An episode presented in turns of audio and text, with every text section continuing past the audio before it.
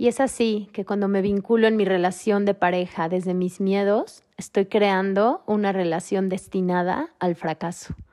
Cuando atravieso esos miedos y me muestro vulnerable, estoy construyendo una relación basada en el amor.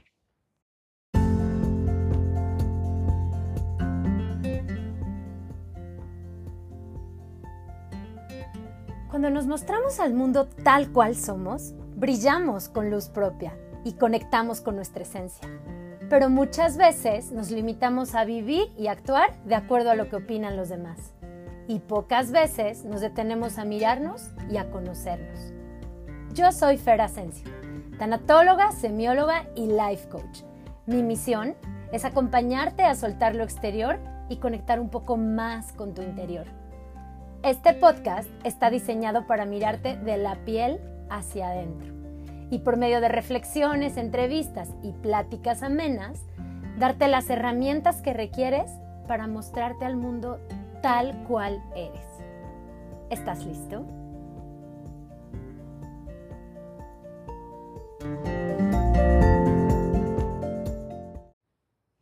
Querida comunidad de la piel hacia adentro, ¿cómo están? Oigan, yo los tenía aquí un poquito abandonados porque me fui al retiro de Cozumel, que la verdad estuvo increíble. Y luego, pues decidí tomarme unos días de vacaciones, regresé a empezar a armar un curso, a dar sesiones. Y bueno, pues por eso es que ahora estoy aquí grabándoles este episodio. Que la verdad eh, es un tema que en sesiones constantemente veo y es muy recurrente. Termina siendo el cómo nos relacionamos con la pareja, el amor de pareja, desde dónde me vinculo con el otro. A ver, puede ser cualquier tipo de relación, pero la pareja es lo más evidente porque es con quien más tiempo pasamos, con quien más nos identificamos y al mismo tiempo nos reflejamos. Entonces, por eso quise hoy traerles este tema que me parece tan, este, tan interesante, de tanto estudio, porque como les decía ahorita, la pareja acaba reflejando cosas nuestras. Entonces yo, entre todo lo que he estudiado, saben que hay un curso que doy de heridas de la infancia y también en el deptagrama acabamos viendo temas relacionados a la pareja. Y esto es desde dónde me vinculo. Desde un amor o amar con hambre o desde un amar pleno, ¿no? Hacia la otra persona. Y en el amor el amor finalmente es energía, es un intercambio de energía que estamos teniendo con la otra persona. Son actos, palabras bonitas, caricias, ¿no? Contacto físico, lo que le entregamos a la otra persona y la otra persona nos entrega a nosotros.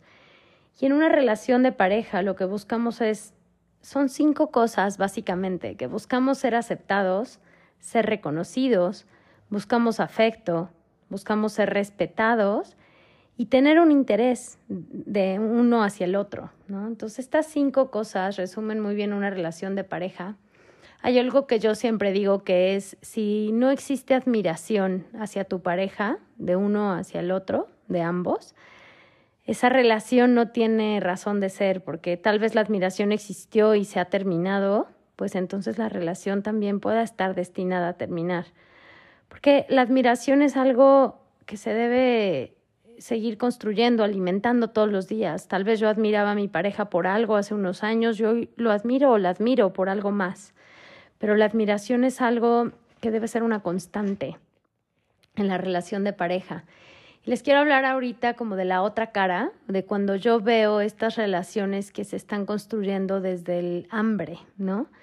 Y aquí pues les voy a hablar un poco de las heridas de la infancia también. Cuando yo tengo heridas que no he sanado, o esta huella de abandono de la que tanto les hablo, me vinculo con las otras personas desde la carencia, desde la necesidad. Y entonces empiezo a amar eh, pensando que yo debo amar al otro por lo que, por lo que hace, ¿no? No por quien él realmente es. ¿No? A veces también eh, no, no sabemos recibir, porque igual puedo traer carencias y entonces como no sé recibir hay un vacío en mí muy profundo que no se llena con nada. También a veces generamos expectativas muy altas en la pareja. Entonces el tener expectativas muy altas en el otro, esto se da mucho en la fase de enamoramiento, pues hace que cualquier cosa que él o ella haga me decepcione, porque digamos que la vara está muy alta, ¿no? Las expectativas que tengo hacia él o hacia ella son muy altas. Eh, alguna otra es como giro en torno a lo que él o ella diga, porque me cuesta trabajo tomar decisiones, poner límites, entonces todo lo que él o ella diga, yo digo que sí. Y al final me estoy olvidando poco a poco de mí, ¿no? Esto tiene que ver como con el amor propio. Ah, a veces construimos la relación de pareja desde el miedo, desde la inseguridad, desde los celos, desde el dolor, desde la pasión, que también depende. Aquí es una línea bien delgada, que tanto me vinculo desde, ¿no? Desde el sexo, las relaciones sexuales, como llenar un vacío que yo tengo en donde cada vez tengo más necesidad de contacto físico y no realmente desde un lugar pleno.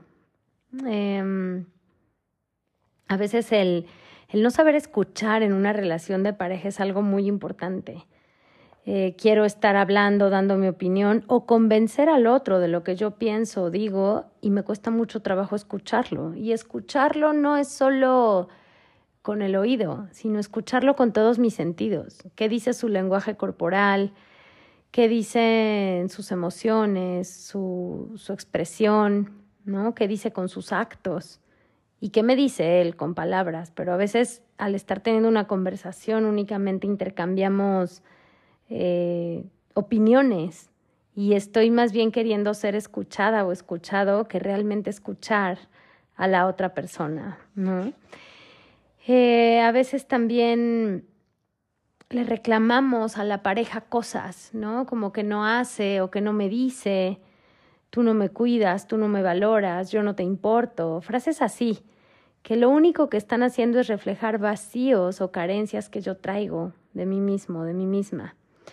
A veces nos sacrificamos por el otro, ¿no? Como que tenemos esta concepción de que el amor tiene que ser basado en sacrificios. Entonces yo me sacrifico por ti, ¿no? Yo por ti, no sé, dejé de hacer tal cosa que me gustaba, pero porque te amo o empecé a comer algo que a ti te gusta porque te amo, ir a lugares que a ti te gustan, a desvelarme cuando yo no estoy acostumbrada, acostumbrado. Y eso realmente no es amor. Los sacrificios no son amor, ¿no? Em, a veces nos volvemos obsesivos con la pareja, tratando de pensar cuando no está con nosotros qué está haciendo. Esto tiene que ver mucho con los celos.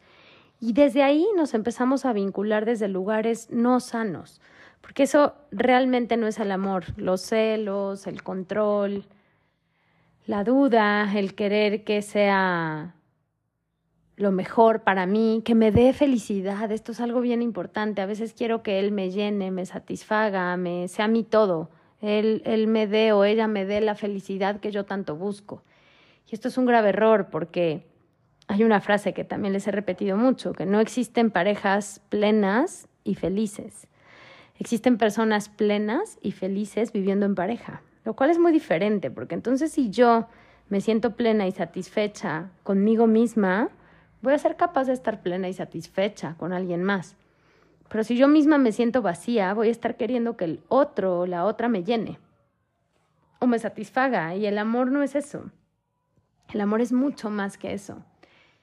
Y otra cosa importante sobre este tema que, reflexiono y que llego a ver mucho en mis sesiones es eh, durante mi adolescencia, bueno, infancia, adolescencia, etapa adulta, por heridas o situaciones de vida que he, que he vivido, valga, la redundancia, me voy creando esta falsa personalidad que le llamamos en semiología, ¿no? Me creo máscaras de aparentar que soy una persona que en realidad no soy. Entonces, puedo aparentar que soy eh, como muy fuerte, que yo todo lo puedo, que yo soy muy este, que no me derrumbo con nada. Entonces cuando llega la pareja y yo tengo creada como esta máscara o esta forma de ser, difícilmente él o ella va a poder verme como alguien sensible, como alguien que también sufre, o yo no me voy a poder mostrar así, porque me he acostumbrado a crearme esta máscara de ser la fuerte, la resistente, la que todo lo puede. O tal vez me he creado una máscara de ser, esta es otra muy común, como ser el más este, alegre siempre, el que cuenta chistes, el que siempre está de buenas, la que siempre sonríe. cuando en realidad por dentro no estoy tan feliz, pero sé que puedo entrar fácilmente en ese papel, ¿no?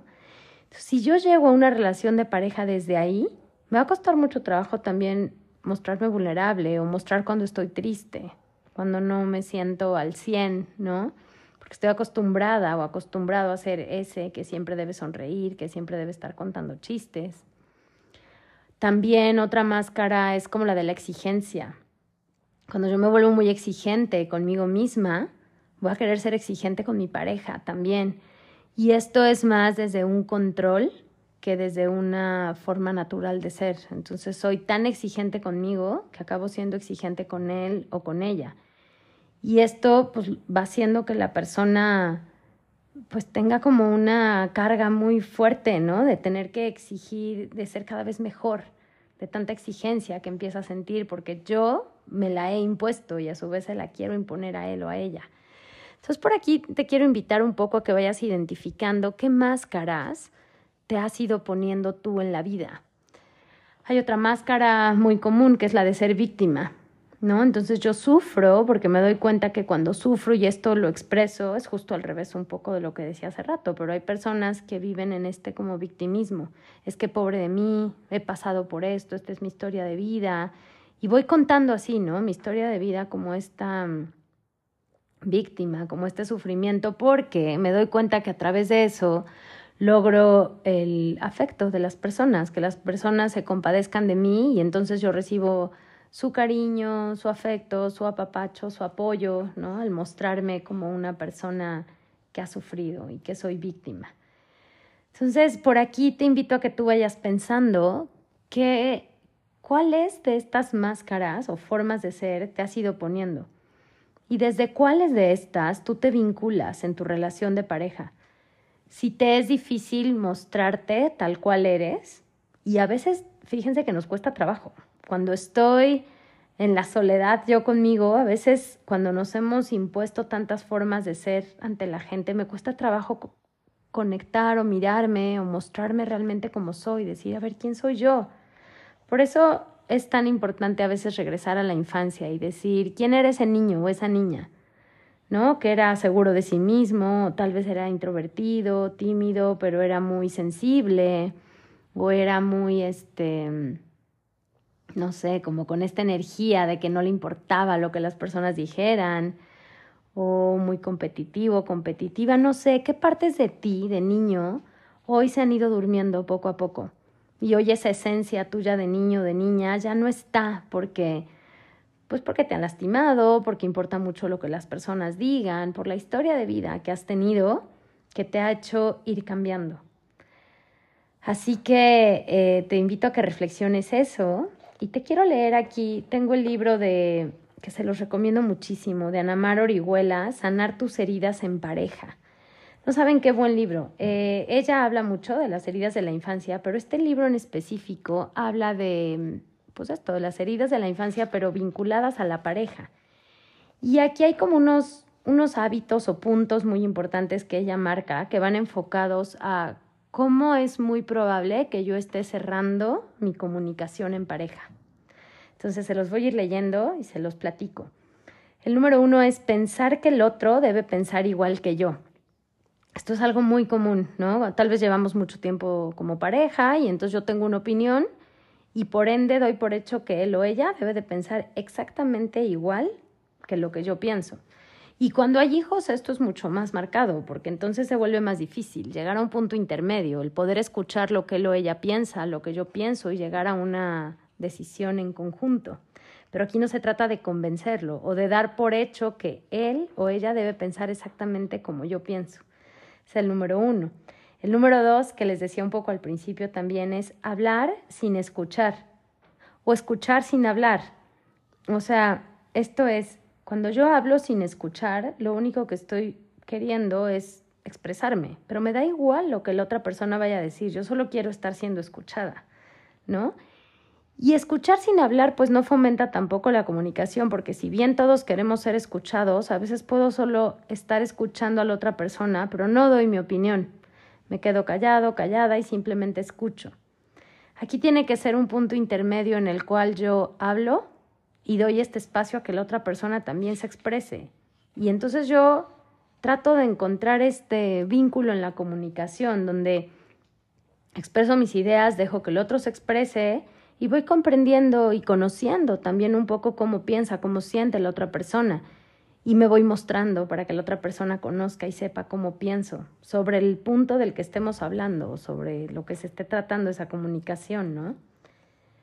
A veces también un, un grave error o uno de estos puntos es descalificar lo que el otro siente. Eh, podemos pensar que como que vemos el mundo solo desde nuestra perspectiva. Entonces, si a mí algo me duele, quiero pensar que al otro también le duele. Y al revés, si a mí algo no me duele, es como, no puedo entender por qué al otro sí le está doliendo eso, ¿no? O por qué se está sintiendo de X o Y forma. Esto luego empieza a pasar mucho con la familia política, ¿no?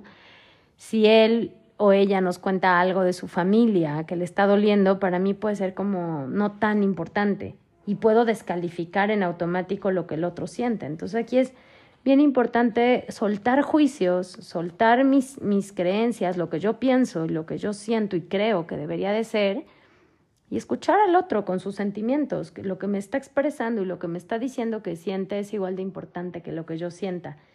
Y hacer esto ayuda muchísimo a mejorar la comunicación. Otra cosa importante es hablar, hablar de los temas como, como importantes, pero en los peores momentos. Aquí pasa mucho que, sobre todo personas que son muy viscerales, eh, tengo un tema importante que quiero hablar, pero como va pasando el tiempo y me da flojera como confrontar o tener que sacar ese tema, pasa. Y en el momento en que nos enojamos, que es el momento más inapropiado, cuando más enojado, enojada estoy, suelto ese tema, ¿no? Y le digo algo que me venía molestando desde hace días, pero evidentemente lo digo de la peor forma, lastimando a la otra persona. Entonces los temas importantes se deben de ir hablando en el momento en que van surgiendo con una conversación, con un diálogo. ¿No saben qué bonito es tener estas conversaciones de pareja en las cuales los temas importantes se hablan al momento? Porque realmente es eso, hablarlos, platicarlos, ¿no? En una, en una convivencia, en una comunicación sana.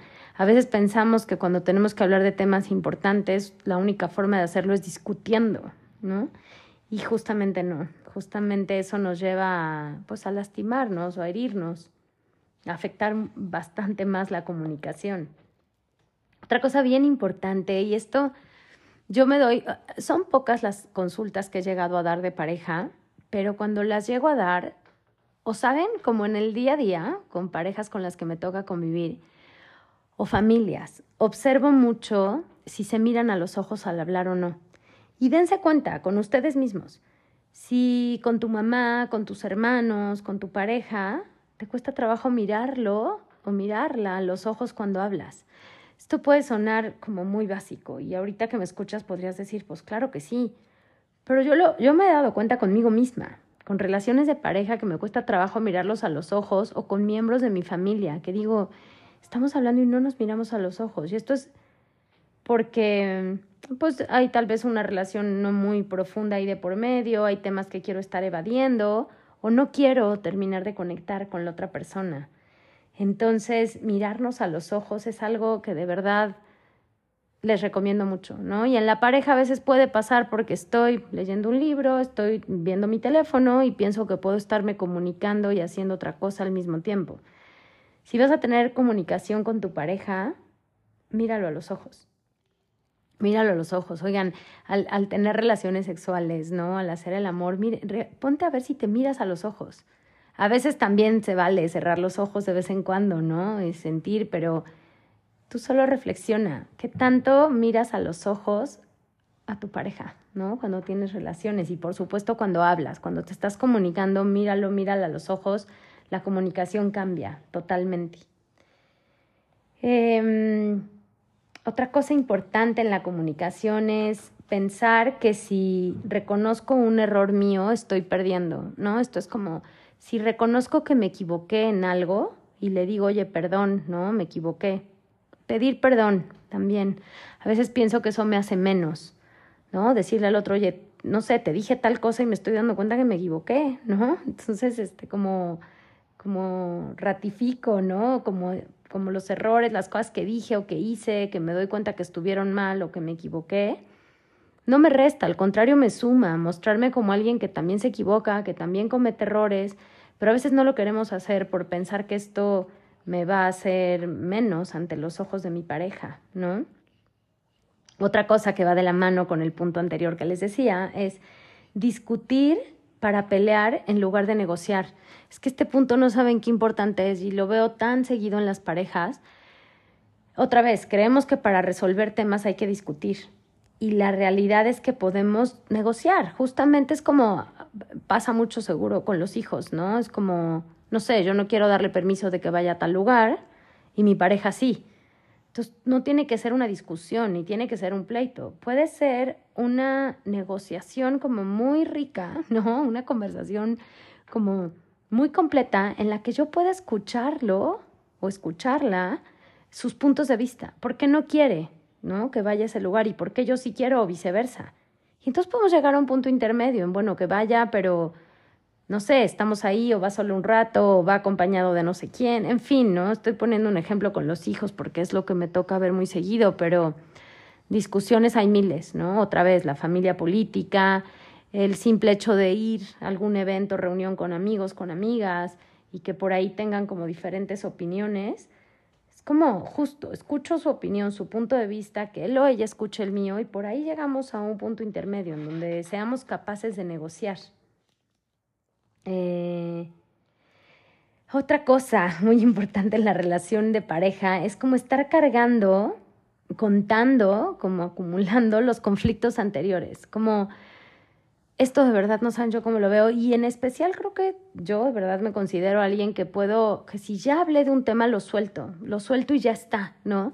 Pero de repente en las relaciones de pareja es muy común como este rencor, ¿no? De decir, el día que me dijiste y el día que hiciste y volvemos a pelear y vuelvo a sacar ese día más, el otro día más, el otro día.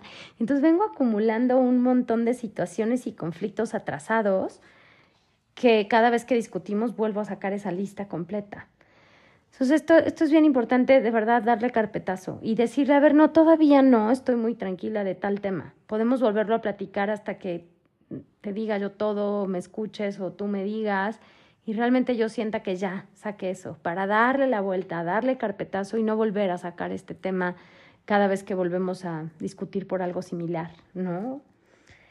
Otro punto importante es no estar interpretando lo que el otro dice. Esto es esto, esto, esto que les estoy diciendo son errores muy comunes en la comunicación, pero es que en la relación de pareja es tan marcado y de verdad son cosas que pueden parecer sencillas y que si empezamos a aplicarlas, la comunicación y la relación de pareja mejora drásticamente. Entonces, cuando el otro dice algo, yo tratar de confirmar realmente si lo que me dijo es lo que yo estoy entendiendo.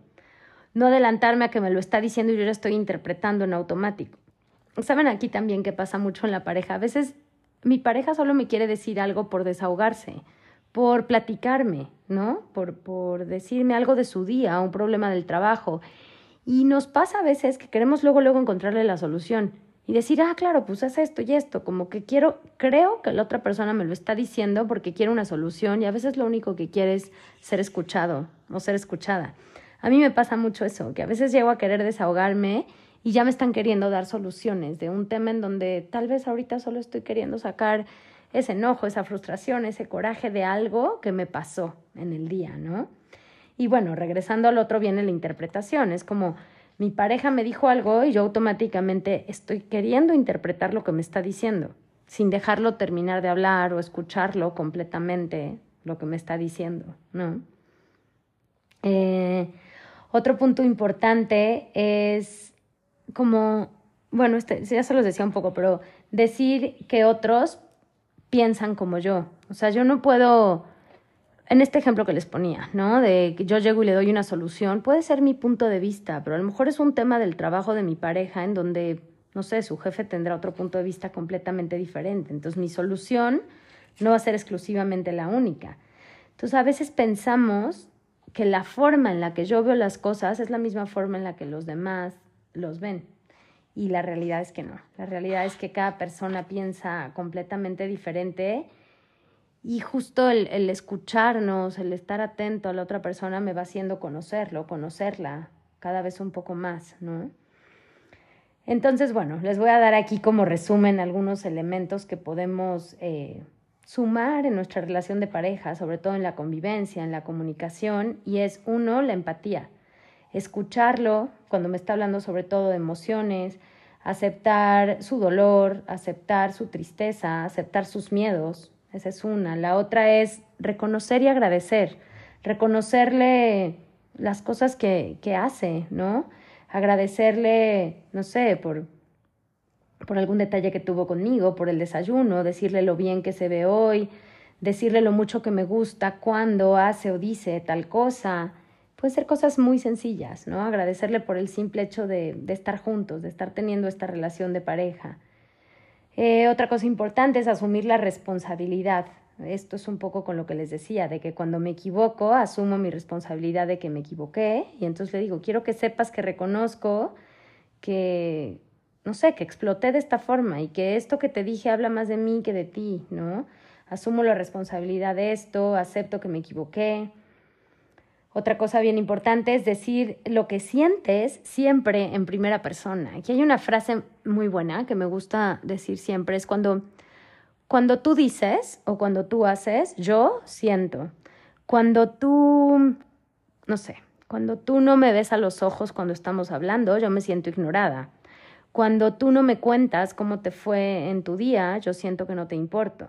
Fíjense cómo cambia eso a que yo le diga, me ignoras, me ignoras cuando no me ves o no te importo y no me platicas de tu trabajo. En la segunda estoy poniendo juicio. En la primera es cuando tú dices, cuando tú haces, yo siento. Y eso cambia muchísimo. Suena como muy by the book, ¿no? Como muy textual cuando lo digo así, pero créanme que se va haciendo un hábito y una práctica. Y puedes no decirlo así tal cual en el momento con la persona, pero si es como decirle, oye, ahora que no me contaste tal cosa, pues me sentí triste, ¿no? es mi percepción, es como yo me sentí, pero te lo quería decir porque realmente me hizo sentir triste tal oye cosa, ¿no? Que tú dijiste o que tú hiciste.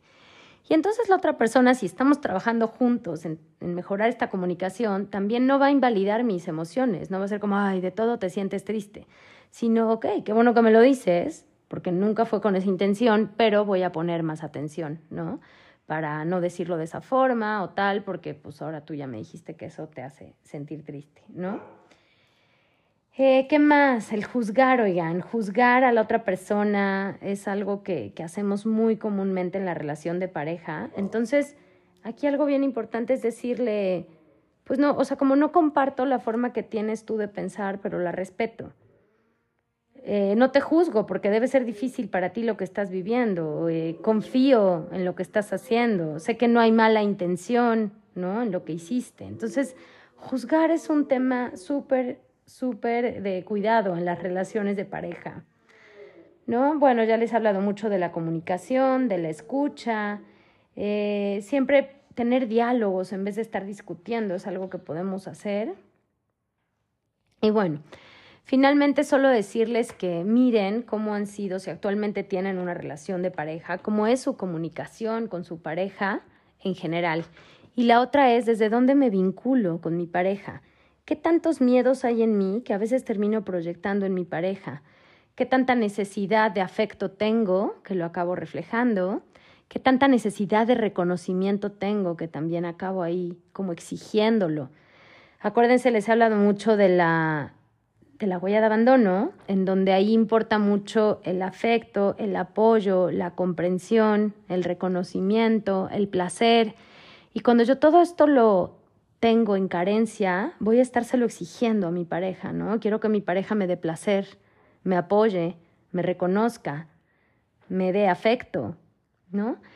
Y en realidad todo eso puedo empezar a dármelo yo a mí misma o yo a mí mismo. Y una vez que me lo doy, desde ahí me vinculo de un lugar diferente. Entonces, bueno, pues el episodio de hoy fue un poco traerles esta reflexión de la relación de pareja, porque lo vivo yo en primera persona, ¿no? Observándome a mí en, en mis vínculos y ver desde dónde me relaciono, cuando a veces quiero o exijo ser reconocida, ser mirada, ser comprendida y cuando me doy cuenta que pues van siendo carencias mías, que no he terminado de, satisfacer, de sentirme plena, de llenar, hablo mucho como de ese huequito, ¿no? Que todos vamos teniendo.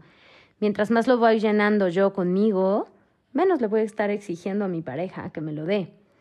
Más súmele a esto lo que venimos cargando desde nuestra infancia. Qué tantas heridas vengo cargando, qué tantas eh, como máscaras me he ido poniendo que me hacen crear esta falsa personalidad, que me hace vincularme al otro desde un lugar del que yo no soy, que no es mi forma genuina de ser, que no es mi esencia, sino es realmente una falsa personalidad. Y eso hace que los vínculos se vayan creando desde un lugar, pues no sano, desde un lugar falso, desde un lugar que no soy yo.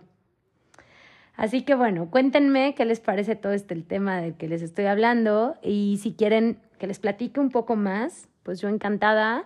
Estoy pensando dar un curso justamente de este tema en el mes de octubre, enfocado a la relación de pareja, a cómo me vinculo con mi pareja, desde dónde lo hago y cómo puedo mejorar estas relaciones de pareja. Entonces, bueno, si quieren y les interesa saber más de ese tema, coméntenme, mándenme mensajito por Instagram, ya saben que ahí siempre contesto. Y pues nada, contarles que sigue mi agenda abierta para sesiones individuales. Si alguien quiere agendar alguna sesión, escríbanme. También estoy dando ya eh, sesiones presenciales en mi consultorio. Si vives aquí en la ciudad de Puebla, pues feliz de poderte conocer, de darte sesión en persona. ¿Y qué más? Se vienen dos retiros este año, oigan, voy a cerrar el año con dos retiros más. El primero va a ser en octubre, del 26 al 29 de octubre, en Mérida, en Chambalanté. Me encantó el nombre que esta vez le pusimos al retiro porque se llama eh, Amorarte. ¿Por qué se llama Amorarte? Porque vamos a estar hablando mucho del amor propio, justo de todo esto, ¿no? De cómo llenarme a mí de mí mismo, de cómo aprender a poner límites sanos, pero vamos a meter muchos ejercicios enfocados al arte a pintar, a armar, a soltar tu creatividad. Entonces, bueno, todo esto va a ser en Mérida. Apenas esta semana vamos a lanzar las inscripciones. Acuérdense que son grupos chiquitos, así que si te interesa y sobre todo tener el precio de preventa, pues escríbeme para ir apartando tu lugar. Y voy a cerrar el año con un retiro que estoy súper emocionada en Bacalar. También lo voy a lanzar esta semana. Ese retiro va a ser para cerrar el 2023 y para crear y manifestar todo lo que quiero en el 2024. Así que también, si te interesa ir a Bacalar conmigo, mándame mensajito eh, por Instagram, te voy mandando la información del retiro y también es cupo limitado. Pues les mando un abrazo, prometo estar por aquí en un par de semanas más grabándoles un nuevo episodio. Eh, los quiero mucho, los abrazo y no saben cómo me da gusto haber podido ya regresar con toda la calma a grabarles un nuevo episodio. Por aquí seguimos. Besos.